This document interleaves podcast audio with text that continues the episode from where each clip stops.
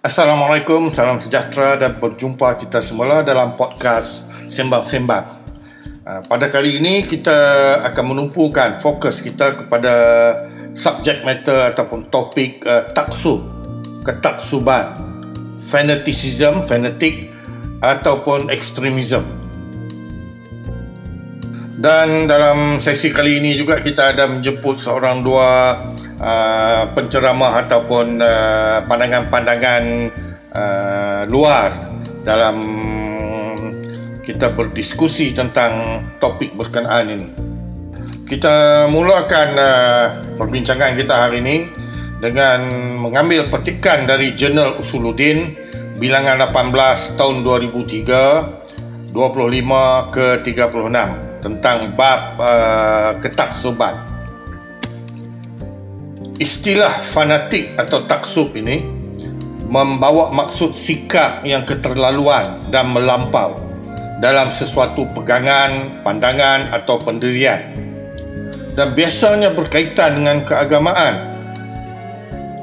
Justru lawan bagi fanatik atau ketaksuban ini adalah tasamuh. T-A-S-A-M-U-H. Tasamuh dan toleransi. Tasamuh diertikan dengan kelapangan dada, keluasan fikiran yang terbuka dan banyak kesabaran di dalam dada. Sikap fanatik dan taksub ini dilarang oleh Allah Subhanahu Wa Taala terhadap umat terdahulu, khasnya ahlul alkitab, yakni Allah Subhanahu Wa Taala berfirman, katakanlah, wahai ahli kitab, janganlah kamu melampau-lampau dalam agama kamu secara yang tidak benar. Dan janganlah kamu menurut hawa nafsu suatu kaum yang telah sesat sebelum ini dan telah menyesatkan banyak manusia. Dan juga yakni sekarang mereka telah tersesat jauh dari jalan yang betul. Surah al-maidah ayat 77 perspektif rumusan jadi sebenarnya Allah Subhanahu Wa Taala ni tak suka kalau kata kita ni terlalu ekstrim, fanatik ataupun taksub.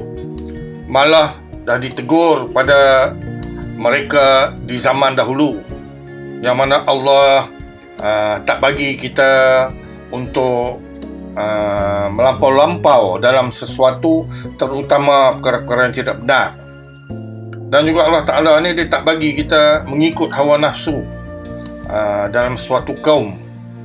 Jadi benda ni atau perkara ini, sikap ini boleh bawa kita kepada kesesatan yang teramat. Berbalik kita kepada petikan Jurnal Usuluddin, sikap taksub dan fanatik kepada pendapat sendiri mahupun pendapat daripada guru atau kumpulan masing-masing akan membawa kita kepada gejala melampau-lampau dan ia menggambarkan kebekuan fahaman seseorang yang tidak boleh melihat masalah umum. Berbalik kepada rumusan. Jadi kalau kita lihat sikap taksub ni ataupun fanatik atau ekstremisme ni boleh membawa kita kepada landasan yang menyimpang uh, terutama apabila kita ni uh, melampau-lampau. Dalam satu aspek pula ketaksuban ni menggambarkan kita ni uh, beku daripada sudut uh, pemikiran, beku daripada keterbukaan uh, kepada fahaman-fahaman uh, orang lain atau pendapat orang lain. Justru kita tak boleh nampak masalah uh, masalah umum. Jadi kita tak boleh lihat keadaan yang sebenar yang berlaku sebab kita hanya berpegang kepada ketaksuban kita. Tutup pintu yang ditutup. Jadi kalau kita lihat negara China satu masa dulu, dia buat the Great Wall of China sebab dia nak menghalang um, orang-orang luar atau penjahat-penjahat untuk memasuki negaranya. Namun dengan adanya the Great Wall of China, uh, education, pembelajaran tak dapat masuk, teknologi tak dapat masuk, banyak perkara pembangunan tak dapat masuk ke dalam negaranya sehinggalah mereka membuka semula uh, kemasukan kepada negara China. Berbalik kepada petikan Usuluddin, dalam aspek ketaksuban ia juga menggambarkan seseorang yang tidak berkemampuan membuka perbincangan untuk membandingkan pendapat-pendapat uh, pihak-pihak lain bagi mengambil pendapat yang lebih baik, yang lebih kuat dalilnya uh, dan alasannya. Jadi dalam aspek ketaksuban orang-orang yang sedemikian ni tak boleh nak bawa kepada perbincangan. Uh, mereka tidak dengar apa yang dibentangkan. Mereka hanya dengar apa yang mereka ingin dengar. Jadi orang macam ni susah lah kalau kata kita nak brainstorm kita nak berbincang kita nak buat perancangan. Uh, teramat susah sekali sebab dia orang tak akan mendengar tak akan terima pendapat orang lain berbalik kepada jurnal sikap fanatik dan taksub ini adalah sikap tertutup terhadap pandangan lain yang berbeza dan berusaha menidakkannya. Jadi sikap begini adalah pembawaan yang memandang hanya diri atau kumpulan sendiri sahaja yang betul manakala pihak lain adalah salah. Malah secara berani menuduh pihak yang berlainan pendapat sebagai jahil dan bodoh. Jadi balik pada rumusan, kalau kita lihat uh, mereka yang punya sikap fanatik ni bahaya juga kadang-kadang. Uh, sampai kadang-kadang boleh mengeluarkan fatwa-fatwa uh, bahawa orang lain ini tidak betul, mengkafirkan mereka dan sebagainya. Uh, sebab sikap yang tidak mahu, tidak ingin untuk mendengar, uh, untuk membawa kepada perbincangan. Yang ni yang menjadi bahaya uh, kepada komuniti, kepada masyarakat. Berbalik kepada jurnal Usuluddin ni, dinyatakan pihak yang tidak menurut pemikirannya jadi pemikiran orang yang taksub ni dianggap fasik dan derhaka keadaan ini seolah-olah menjadikan diri sendiri diri mereka sebagai rasul yang maksum dan kata-katanya sebagai sabda yang diwahyukan sedangkan semua ulama salaf dan khalaf telah berijma bahawa semua pendapat boleh didengar boleh diambil dan ada juga pendapat yang boleh ditinggalkan kecuali sabda Rasulullah sallallahu alaihi wasallam. Jadi kalau kita lihat uh, perspektif uh, mereka yang taksub ataupun fanatik ni uh, sikap atau sifat mereka ini uh, boleh bawa boleh membahayakan keadaan dan uh, kita boleh menganggap orang lain ini fasik, derhaka, uh, kafir dan sebagainya.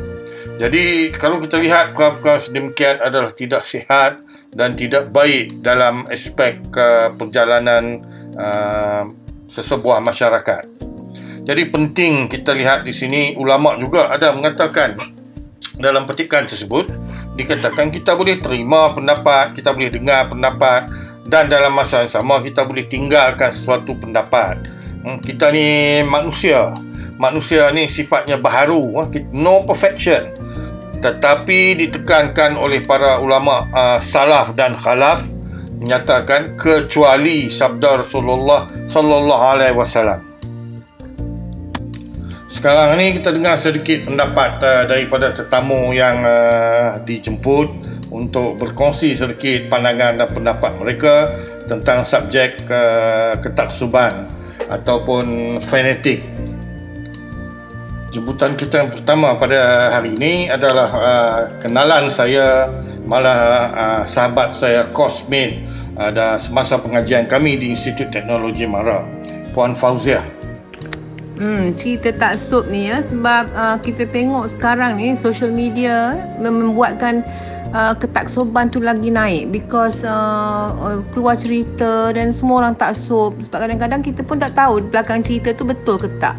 So to me taksub ni sepatutnya tak ada because uh, humans kan can make mistakes anytime. So kalau salah salah lah walaupun you rasa memang dia seorang yang bagus, seorang yang baik tapi kalau dia buat salah memang perlu diperbetulkan lah. So to me taksub ni tak sepatutnya ada lah walaupun pemimpin ke um, orang-orang agama ke ataupun siapa-siapa saja. So I am not for taksub lah. Ya, itulah pendapat uh, daripada Puan Fauzia, seorang uh, entrepreneur yang uh, begitu aktif di alam maya dan juga uh, dalam perniagaan uh, insurans beliau. Jadi kalau ada yang berminat nak mengambil insurans dan sebagainya, uh, bolehlah uh, menghubungi saya untuk kita forward pada Puan uh, Fauziah kita support uh, bisnes beliau. Dan seterusnya kita menjemput uh, panel kedua saudara alias Darus untuk mendengar sedikit pendapat dan perspektif daripada beliau. Assalamualaikum tuan Ya, Waalaikumsalam uh, Cik Alias. Silakan, silakan. Okeylah, yes. Uh, orang kata personal view tentang topik you tapsuk ni. Uh, rasa tapsuk ni sepatutnya kepada Tuhan atau Allah ataupun Nabi lah, Rasul saja. Uh, sebab tu ada pihak menggunakan agama dan nama Allah ni dan Rasul ni untuk mentapsukkan pengikut-pengikutnya hmm, kan ha, ditambah pula pemimpin-pemimpin atau pihak-pihak tu pula tu tok guru pula kan. Jadi tak boleh seno lah. Ha, si seno berdosa ini satu kelompok taksub. Satu lagi kelompok yang saya rasa yang kita boleh panggil taksub ni gulungan yang orang kata yang didorong oleh wang ha, sebab tu pepatah money is king kan. Dan uh, dari sini kita akan jumpa gulungan taksub yang yes bosku tu. Ha, jadi taksub ni kata apabila tok guru lah pemimpin atau bosku ni berdiri di depan uh,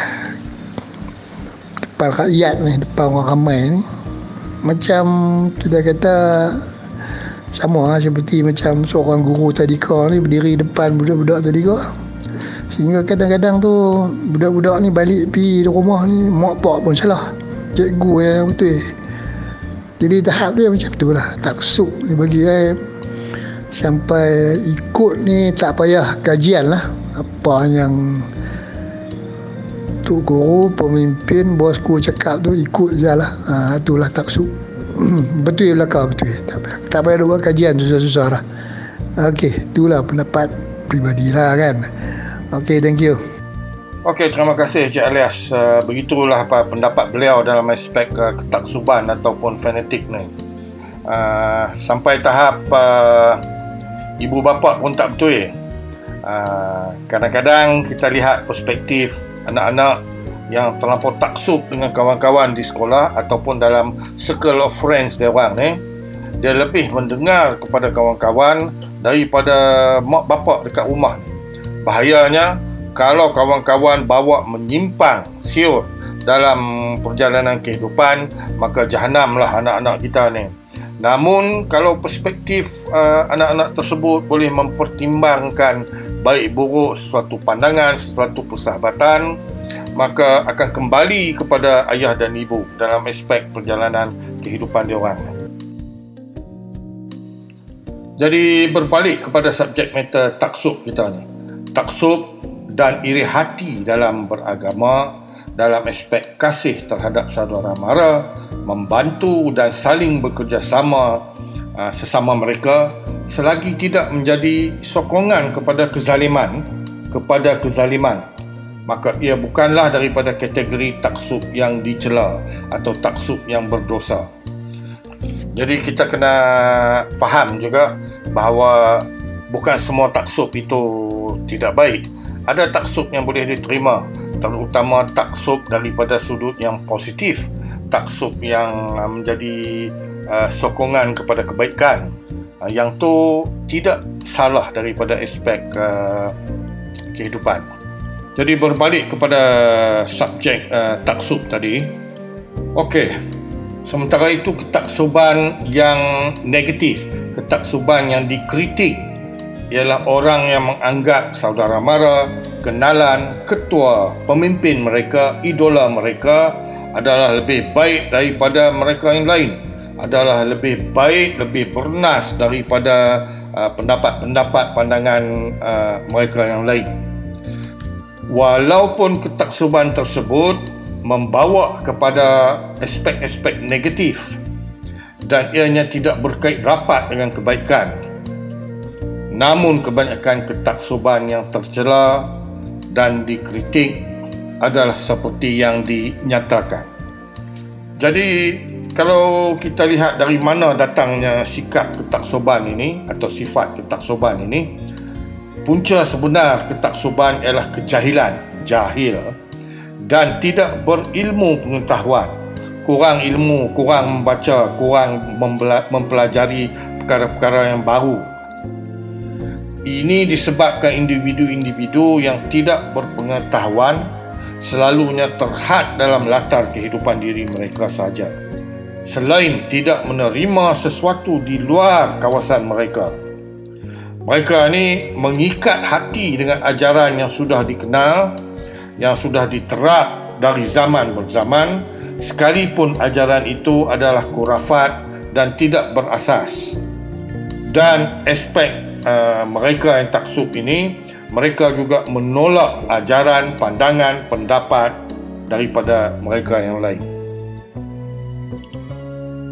Jadi tuan-tuan dan puan sebenarnya ketaksuban ataupun uh, ekstremisme uh, lain perkataan fanatik ini adalah merupakan satu sikap. Dan Allah Subhanahu Wa Taala ni menganugerahkan kepada manusia satu sudut yang cukup istimewa iaitu choice pilihan. Kita boleh pilih uh, ke arah mana yang kita nak bawa perjalanan kehidupan kita ni dan dalam Islam selalunya disyorkan agar kita ni kesederhanaan. Sederhana dalam pendekatan kita jangan terlampau ekstrim ke arah yang negatif mahupun terlalu positif dalam kehidupan pun kadang-kadang bahaya juga. Jadi sekian tuan-tuan dan puan-puan uh, sesi sembang-sembang pada kali ini. Agak panjang uh, namun diharapkan kita mendapat sebanyak sedikit ataupun sedikit sebanyak uh, perspektif yang baik dalam perjalanan kehidupan kita ini. Sekian wassalamualaikum warahmatullahi taala wabarakatuh. Uh, be safe and uh, berjumpa lagi dalam podcast terusnya sembang-sembang